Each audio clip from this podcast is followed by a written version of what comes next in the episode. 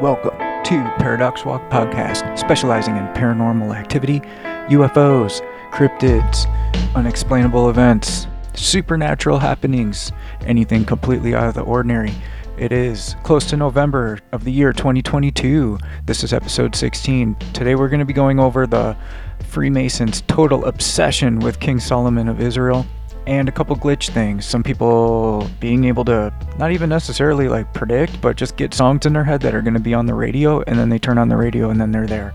Um, I have one report of a guy that started singing a song, and then when his wife turned on the radio, the song was at the part that was next after the lyrics that he sang. Pretty bizarre chances of that are beyond the trillions, I would imagine. At some points, when I do my vocal editing in some of these parts, my voice is going to sound really, really different. It's because I was at a hockey game the night before and our team won, and it was a really intense game, and we were all yelling the whole time. I also have a Masonic Bible, not because I'm a Mason, but because I found it at a thrift shop. It's so weird that the first like 200 pages of this, if you go into the Bible. It's just a regular King James, but they preface this Bible as a Masonic thing with about 200 pages or so of just like sweating King Solomon this, King Solomon that, Hiram Abiff this, and we should do our works this way. And it's all about works, works, works, works, working your way to be like King Solomon and stuff like that.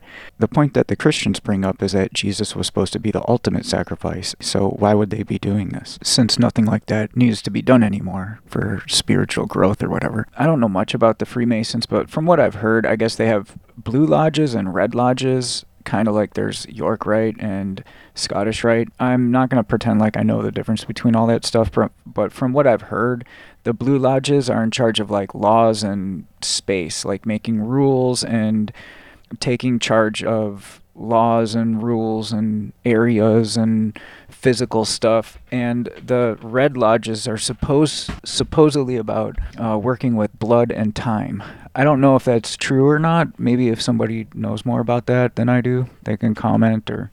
But when you open these anything with uh, Freemasonry, like I'll just open any page. Like I just opened a random page here, and it says King Solomon's Temple and Citadel, and like the complete series of illustrations. They show the the plan of King Solomon's Temple, the side elevation of the temple, the northeast corner of the temple, the banquet scene of uh, King Solomon's palace the code that the Masons use is called a pigpen cipher because I uh, stopped at one of these. It wasn't a parade, but it was kind of like this little celebration outside one of the Masonic temples, and I saw this like wooden chest, and it had all this code on it. Like uh, one of my other friends said, it looked like Braille. But eventually, I figured it out that it's a pigpen cipher, and you can decipher it. And all of their things is about King Solomon, Hiram Abiff, or the King of Tyre. And I haven't heard anything positive about the King of Tyre. If you look at what he's supposed to represent, it's not very good. So that same friend that was kind of we are kind of working through like that pigpen cipher and this code and stuff sent me a link to the audiobook of extra biblical stories of King Solomon and I'm going to get into that today. Come to find out if if you get into these other stories of King Solomon, it's not that he was wise that they wanted you know that these freemasons want to follow him or be like him it's because he was like the grand ultimate magician. He was the ruler of the complete world. He had control over animals the winds demons. He could control demons um, in some of these stories. He used demons to build the temple. If he had all these abilities why would he need help to build the temple in the first place? King solomon gets outsmarted in a few different ways in these stories to point this out, I'm going to start reading at The Marriage of Solomon. Um, this is about him marrying an Egyptian princess. But anyway, so he wanted to marry her. He waited till his teacher died, which is weird. So when his teacher died, Solomon took her to wife. I'm going to skip a lot around here, and that says Solomon's wedding feast is a larger celebration than the completion of the temple. And then on the nuptial night, what happens with this uh, princess is that she was trying to promote her Egyptian gods there. The pharaoh's daughter, which is the princess, the Egyptian princess, had her attendants play upon a thousand different musical instruments, which she had brought with her from her home. And as each one was used, the name of the idol, like the, the false god to which it was dedicated, was mentioned aloud. And then it says this the better to hold the king under the spell of her charms. She spread above his bed a tapestry cover studded with diamonds and pearls which gleamed and glittered like the constellations in the sky. Whenever Solomon wanted to rise, he saw these stars, and thinking it was night still, he slept on until the fourth hour of the morning. Now, to me, that sounds like just a total like magical spell to put somebody like sounds like she put him like in a coma like she wanted to take over the whole i mean if he's like the ruler of the whole world that that makes the queen like she was the ruler of the whole world as long as that guy slept, right? Well, there, a couple things happened after that, so I'm going to keep reading. The people were plunged into grief, for the daily sacrifice could not be brought on this very morning of the temple dedication because the temple keys lay under Solomon's pillow. So none dared awaken him. So they went and got his mom. His mom had to come and get wake him up. She was the only one that could like break the spell or whatever. One of the things is mentioned in here that I looked up and I couldn't find anything was that it is mentioned that he had the knowledge of the 49 gates of wisdom that were open to Solomon as they had been to Moses. There's a lot of things about Moses that no one ever really talks about. Like he could do a lot of the magical stuff from Egypt. He was raised in Egypt and he uh, was gone to the school, like all those like weird Egyptian mystery schools and magic schools and stuff. And the part where he throws down his staff and, and it turns into a snake. But Solomon could like do all these illusions and stuff too, which I'll get into in a little bit. But I looked up the 49 Gates of Wisdom and all I found was like these silly songs made out of it. And so they like some witchcraft stuff from like John Dee and what's the other guy? The weird one that called himself the beast. I forgot what his name was. But it's like the other thing is it says is that that famous part in the Bible where the two women quarreled over the same child it says that the two women in this uh, story were not women at all, but spirits to show Solomon's wisdom to make that known throughout the land. I'll read on here. During the lifetime of David, when Solomon was still a lad, he had settled another difficult case in a brilliant way. A wealthy man sent his son on a business trip to Africa. On his return, he found that his father had died in the meantime, and the treasures had passed into the possession of a crafty slave who had succeeded in ridding himself of all the other slaves or intimidating them. In vain, the rightful heir urged his claim before the King David, but as he could not bring any witnesses to testify for him, there was no way of dispossessing the slave, who likewise called himself the son of the deceased the child Solomon heard the case and devised a method of arriving at the truth. He had the father's corpse exhumed, and he dyed one of the bones with the blood, first of one, then the other. The blood of the slave showed no affinity to the bone, while the blood of the true heir permeated it. So the real son secured his inheritance. Did anybody out there know that blood from your actual heirs will permeate your bones? I didn't know that. Is that a thing? This one is weird. Uh, this is a quote. After his ascension to the throne, a quarrel among heirs was brought before Solomon's adjudication. Asmodeus, the king of demons, once said to Solomon, Thou art the wisest of men, yet I shall show thee something thou hast never seen. Thereupon Asmodeus stuck his finger in the ground, and up came a double headed man. He was one of the Canaanites who live underground and are altogether different in nature and habit from the denizens. What's a denizen? Altogether different in nature and habit from, I guess, people that live around here, you know, the upper world. There's also a part here that the ladies won't like. So, quote, One man among a thousand I have found, but a virtuous woman among all these I have not found. Solomon pledged himself to prove that he was right. He had his attendants seek out a married couple, enjoying a reputation for uprightness and virtue. The husband was cited before him. Solomon told him that he had decided to appoint him an exalted office.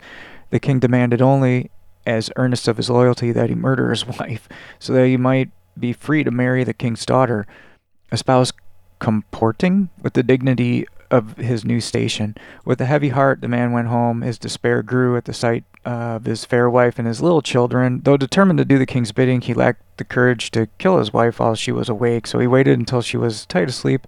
But then the child, he saw the, his child in his mother's arms and rekindled his parental and conjugal affection, and he replaced the sword in his sheath, saying to himself, Even if the king were to offer me his whole realm, I could not murder my wife.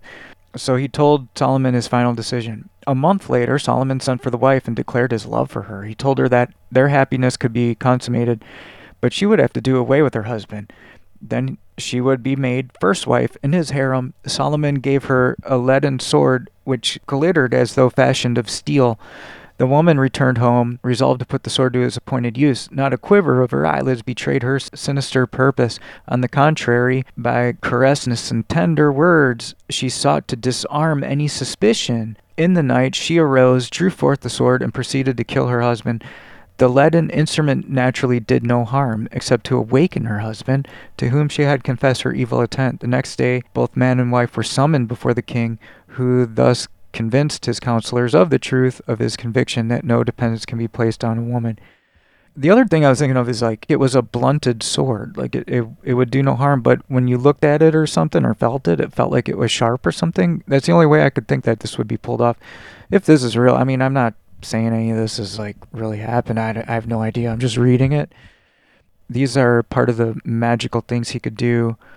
There also was some of the people that he had working for him. When they were done with their service, sometimes Solomon would offer them either money or wisdom. He uh, teaches a man to learn the language of the animals.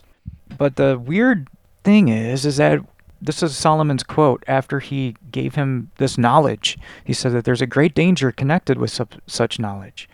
If thou tellest others a word of what thou hearest from an animal, thou wilt surely suffer death. Thy destruction is inevitable.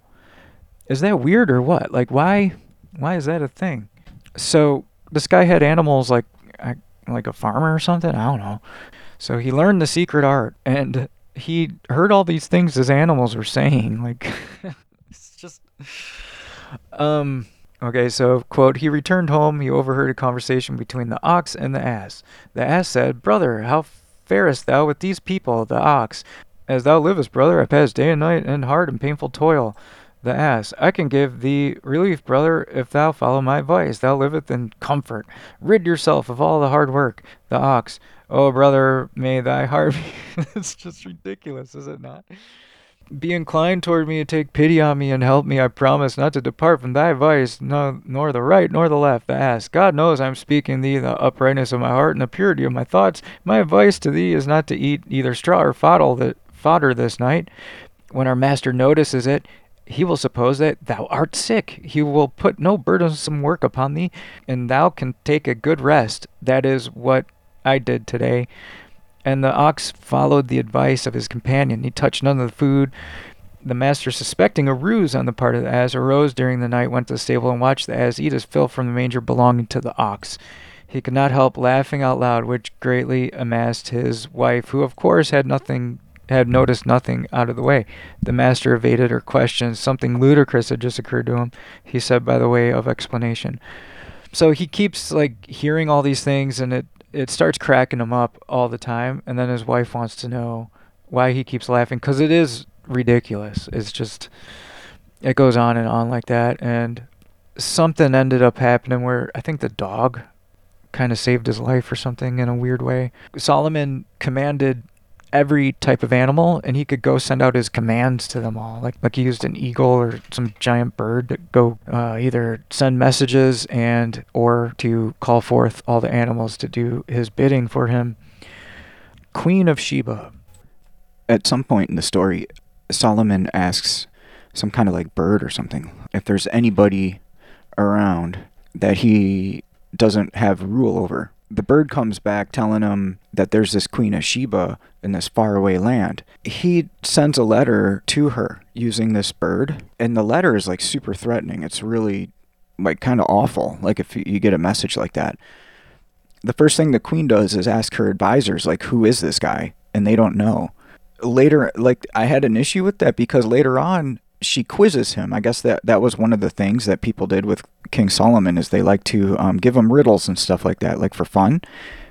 So when they meet up, she starts asking him riddles and stuff, and he figures them out. He has an answer for everything, but all of these riddles are about Jewish history. How could she? It seemed like her whole study was about Jewish history, but she didn't know the son of David. Like to me, that just seems. It seems like somebody's making making that part up at least, if not you know, like I said before, I, I'm not vouching for this story. I don't know if any of this is true or not, but it's just highly suspect when nobody has any idea who this guy is, but at the same time, they know his family tree, you know, his entire history. They knew all of the Jewish stories. So let's listen to the letter he writes when he's introducing himself to a queen. From me, King Solomon, the bird made it there and gave it to her. So from me, King Solomon, peace be with thee, peace be the nobles of thy realm. Know that God has appointed me king over the beasts of the field, birds of the air, demons, spirits, and all the spectres. All the kings of the east and the west come to bring me greetings. If thou wilt come and salute me, I shall show thee great honor, more than any of the kings that attend me. But if thou wilt not pay homage to me, I shall send out kings, legions, riders against thee.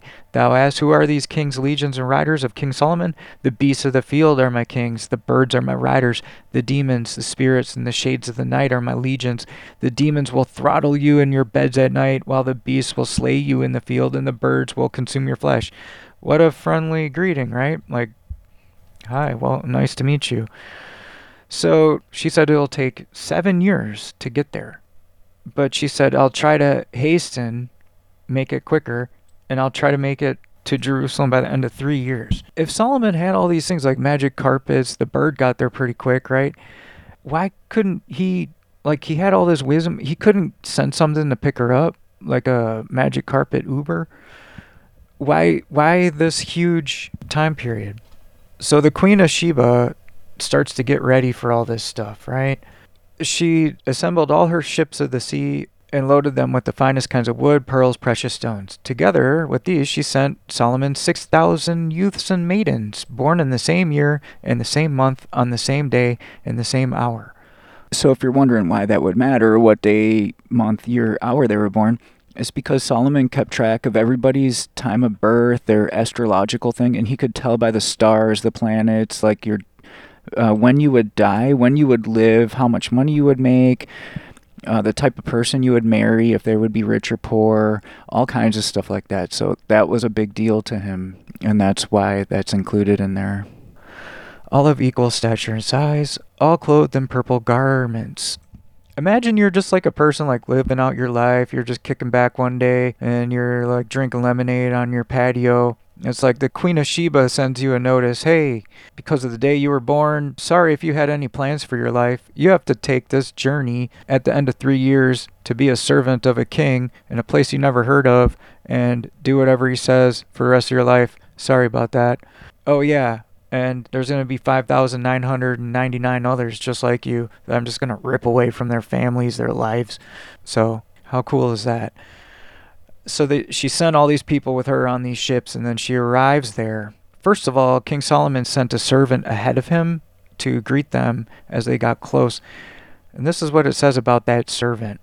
His name was Benaiah, was like unto the, the flush of the eastern sky at the break of day. He was like unto the evening star that outshines all others, like a lily growing by the brooks of the river. When the queen caught sight of him, she descended from her chariot to do him honor, and he asked her like why did you get out of your chariot? She's like aren't you king solomon? Because he was like i don't know like this shining beautiful thing. No i'm just a servant. So then when she meets king solomon benaiah conducted the queen to solomon who had gone to sit in a house of glass to receive her. The queen was deceived by an illusion. She thought that the king was sitting in the water, and as she stepped across the water to him, she raised her garment to keep it dry. On her bare feet the king noticed hair, and he said to her, Thou beauty is the beauty of a woman, but thy hair is masculine. Hair is an ornament to a man, but it disfigures a woman. So that's the first thing he says to her is, You got hairy legs? She comes all the way across, does all this stuff, makes this trip, sends him 6,000 people that she basically, in a nice word, you know, they say sent to him, but it's kind of like abducted, and sent him all these like riches and golden stuff and he's like, "Hey, you got hairy legs." That's the first thing out of his mouth. Slap, but he's a king. You can't, right? I guess she's like the ruler of the south, uh, like south of the whole world. So when he was building the temple, he ended up using. They claim that he had a ring that was given to him straight out of heaven by the archangel Michael, and he could control all these demons and stuff. And one of the demons outsmarted Solomon and launched him to a whole nother land, took the ring, and made himself an illusion that he was King Solomon. And I think that lasted seven years. I'm gonna abridge the rest of these, but after he gets thrown across like to another land by this demon thing that stole his ring, uh, Solomon meets up with people that don't know who he is, but a couple of them do. One guy's a rich guy that has him over to eat dinner and hang out at his house and stuff. And the guy, obviously, Solomon is super depressed because he has no like standing in the community there. He's a beggar. He's, you know, basically like just poor and homeless. The guy that gives him all this, like, makes him a banquet, just starts talking about how awesome his kingdom was and, and in the past, you know, like how great everything was but offers him no comfort besides, you know, like the food in the house. And then later on, Solomon goes to a poor man's house, and the poor guy can't give him a lot of food or any kind of like physical comforts, but he starts reassuring Solomon that he'll get his kingdom back, right? He's like, well, God made a promise. I guess he quotes like a, a promise in the Torah or something that I don't remember every word. And that kind of cheered him up, right? So, so Solomon is attributed to writing a lot of proverbs and they believe in ecclesiastics like a lot of these are attributed to solomon. Uh, solomon had to go seven years like without i mean imagine getting all that ripped away from you it's just strange that he couldn't like with all his wisdom and knowledge he couldn't start doing all these magic things again like the illusions and the ma- what happened to his magic carpet. What what about talking to animals? Like he couldn't ride an animal. He couldn't speak to the animals anymore. That's so that's why some of these things i i have i don't know how much of this is true because some of it doesn't make sense. He should have the ability to talk to animals and get them to do what he wants. I thought he was in control of the spirits and stuff. Can't any of these things help him? Why is he so helpless just because he gets thrown to another country? These are some of the questions I would have about that. So I'll keep going. The temple, a big part of this, he used the demons with that magic ring. So eventually he gets that ring back. I think the demon throws it in the sea and somebody finds it in a fish and Solomon puts it back on and all of a sudden it's like, like you know, he forms Voltron back, right? He just has all his power back you know, a lot of Solomon's abilities aren't attributed to this one ring. It's not like he puts on this ring and he gets all his like wisdom. He, it's strange. The throne. So the throne is some kind of technological wonder. The throne is uh, put together by some of the highest like uh like work ever seen. It's put together with like marble, jeweled with emeralds, rubies, pearls, all manners of gems. It has six steps, and on each step there's a golden lion, golden eagle. It says all these things. I don't know if there's an extra line. It says a lion and an eagle to the left, a lion and eagle to the right, standing face to face. The right paw of the lion is opposite the left wing. They have all these things, and then as as somebody walks up to the throne, um, it seems like these these animals can like protect it from somebody that isn't that doesn't follow the rules of kingship or something like that so it says like as somebody approaches the ma- machinery so they call this actual like machinery like um like tech. The machinery of the throne rumbled the wheels turned the ox loud i don't know what loud means it's l-o-w-e-d the lion roared the wolf howled the lamb bleated. The leopard growled the goat cried the falcon screamed the peacock gobbled the cock crowed the hawk screeched the sparrow chirped. So there's all these things to terrify the witness and to keep them from giving false testimony when Solomon set foot upon the first step to ascend the seat, its machinery was put into motion. The golden ox arose and led him to the second step, and there passed him over to the care of the beast guarding it. And he was conducted step to step to the sixth, where the eagles received him and placed him upon his seat. One of the jobs of these like animal creatures, or like all of these animal creatures, was to protect the throne from like a like a king trying to go up there. Like some of them like bashed other kings and like smashed them to the ground and stuff. After Solomon died, and other kings tried to use the throne, like it, they hit him and stuff. As soon he was, as soon as he was seated, the great eagle set the royal crown upon his head, and a huge snake rolled itself up against the machinery, forcing the lions and eagles upward until they encircled the head of the king. So there's like all this stuff. It's all kinds of stuff. It was the task of the seven heralds to keep Solomon reminded of his duties of king and judge. Check this out. There's law for the kings. He shall not multiply wives unto himself. Well, Solomon, they say he had like 700 wives, right? And the second step, he shall not multiply horses to himself. It says that Solomon had a bunch of horses. At third, the next one, neither shall he greatly multiply to himself silver and gold. It says that Solomon was like the richest person ever. At the fourth, thou shalt not wrest judgment, not be a respecter of persons. There's all these other things. He shall not take a gift, like, you, you know, like be a fair judge. There was all kinds of things. The other one's kind of funny. So he's flying around on his magic carpet. He picks up an ant and Solomon sa- says, Is there anyone greater in all the world Yes, said the ant. Oh, it's the queen of the ants, right? That make no mistake. Solomon, who? Ant. I am. Solomon, how is that possible? Ant, if I were not greater than thou, God would not have let thee hither to put me on thy hand. Exasperated, Solomon threw her to the ground and said, Knowest thou who I am? I am Solomon, the son of David. Not at all intimidated, the ant reminded the king of his earthly origin and admonished him to humility, and the king went off abashed. My question would be how did we get this transcription of this conversation between Solomon and the ant? Because I thought the rule was if somebody could talk to the animals, they weren't allowed to disclose what they heard to a human being. It would kill them, right? That's one of the rules from before. There's another part where Solomon works really hard to get into some kind of uh, like building that he found or something, and he, he couldn't get in. And then when he finally found the way in, he finds a lifelike statue, and it had all these like characters, and he couldn't read it. And then uh, finally, somebody came and told him that these letters are Greek, and he translated it for King Solomon. It says, "I, Shaddad ben Ad, I don't know who that is, but he tells who he is." ruled over a thousand thousand provinces, rode on a thousand thousand horses, had a thousand thousand kings under me, and slew a thousand thousand heroes. And when the angel of death approached me, I was powerless. That's one of the last part. There's a lot more to this, but I don't I don't want to make this podcast into like split up in a whole bunch of parts. But um, yeah, check it out. I'm reading from sacred-text.com, and there's a lot a lot of this stuff. But you click on Solomon, and and he has a lot of this. It's a it's a pretty decent read. Um, there's audiobooks on on this too as well. You can check out. I thought that this was an interesting little glitch that somebody talked about, and I kind of put a little answer to it. This is somebody I don't know. They just posted this on one of these glitch in the matrix forums on Reddit. So I believe this was a, a random, very lucky coincidence, but this is what happened today. We were in the car, and I started singing an old tune from the 1980s, and he quotes it. One night in Bangkok, and the world's your oyster. At this point, my spouse turned the car radio on, and the song continued from that exact spot. The bars are temples, but the pearls ain't free.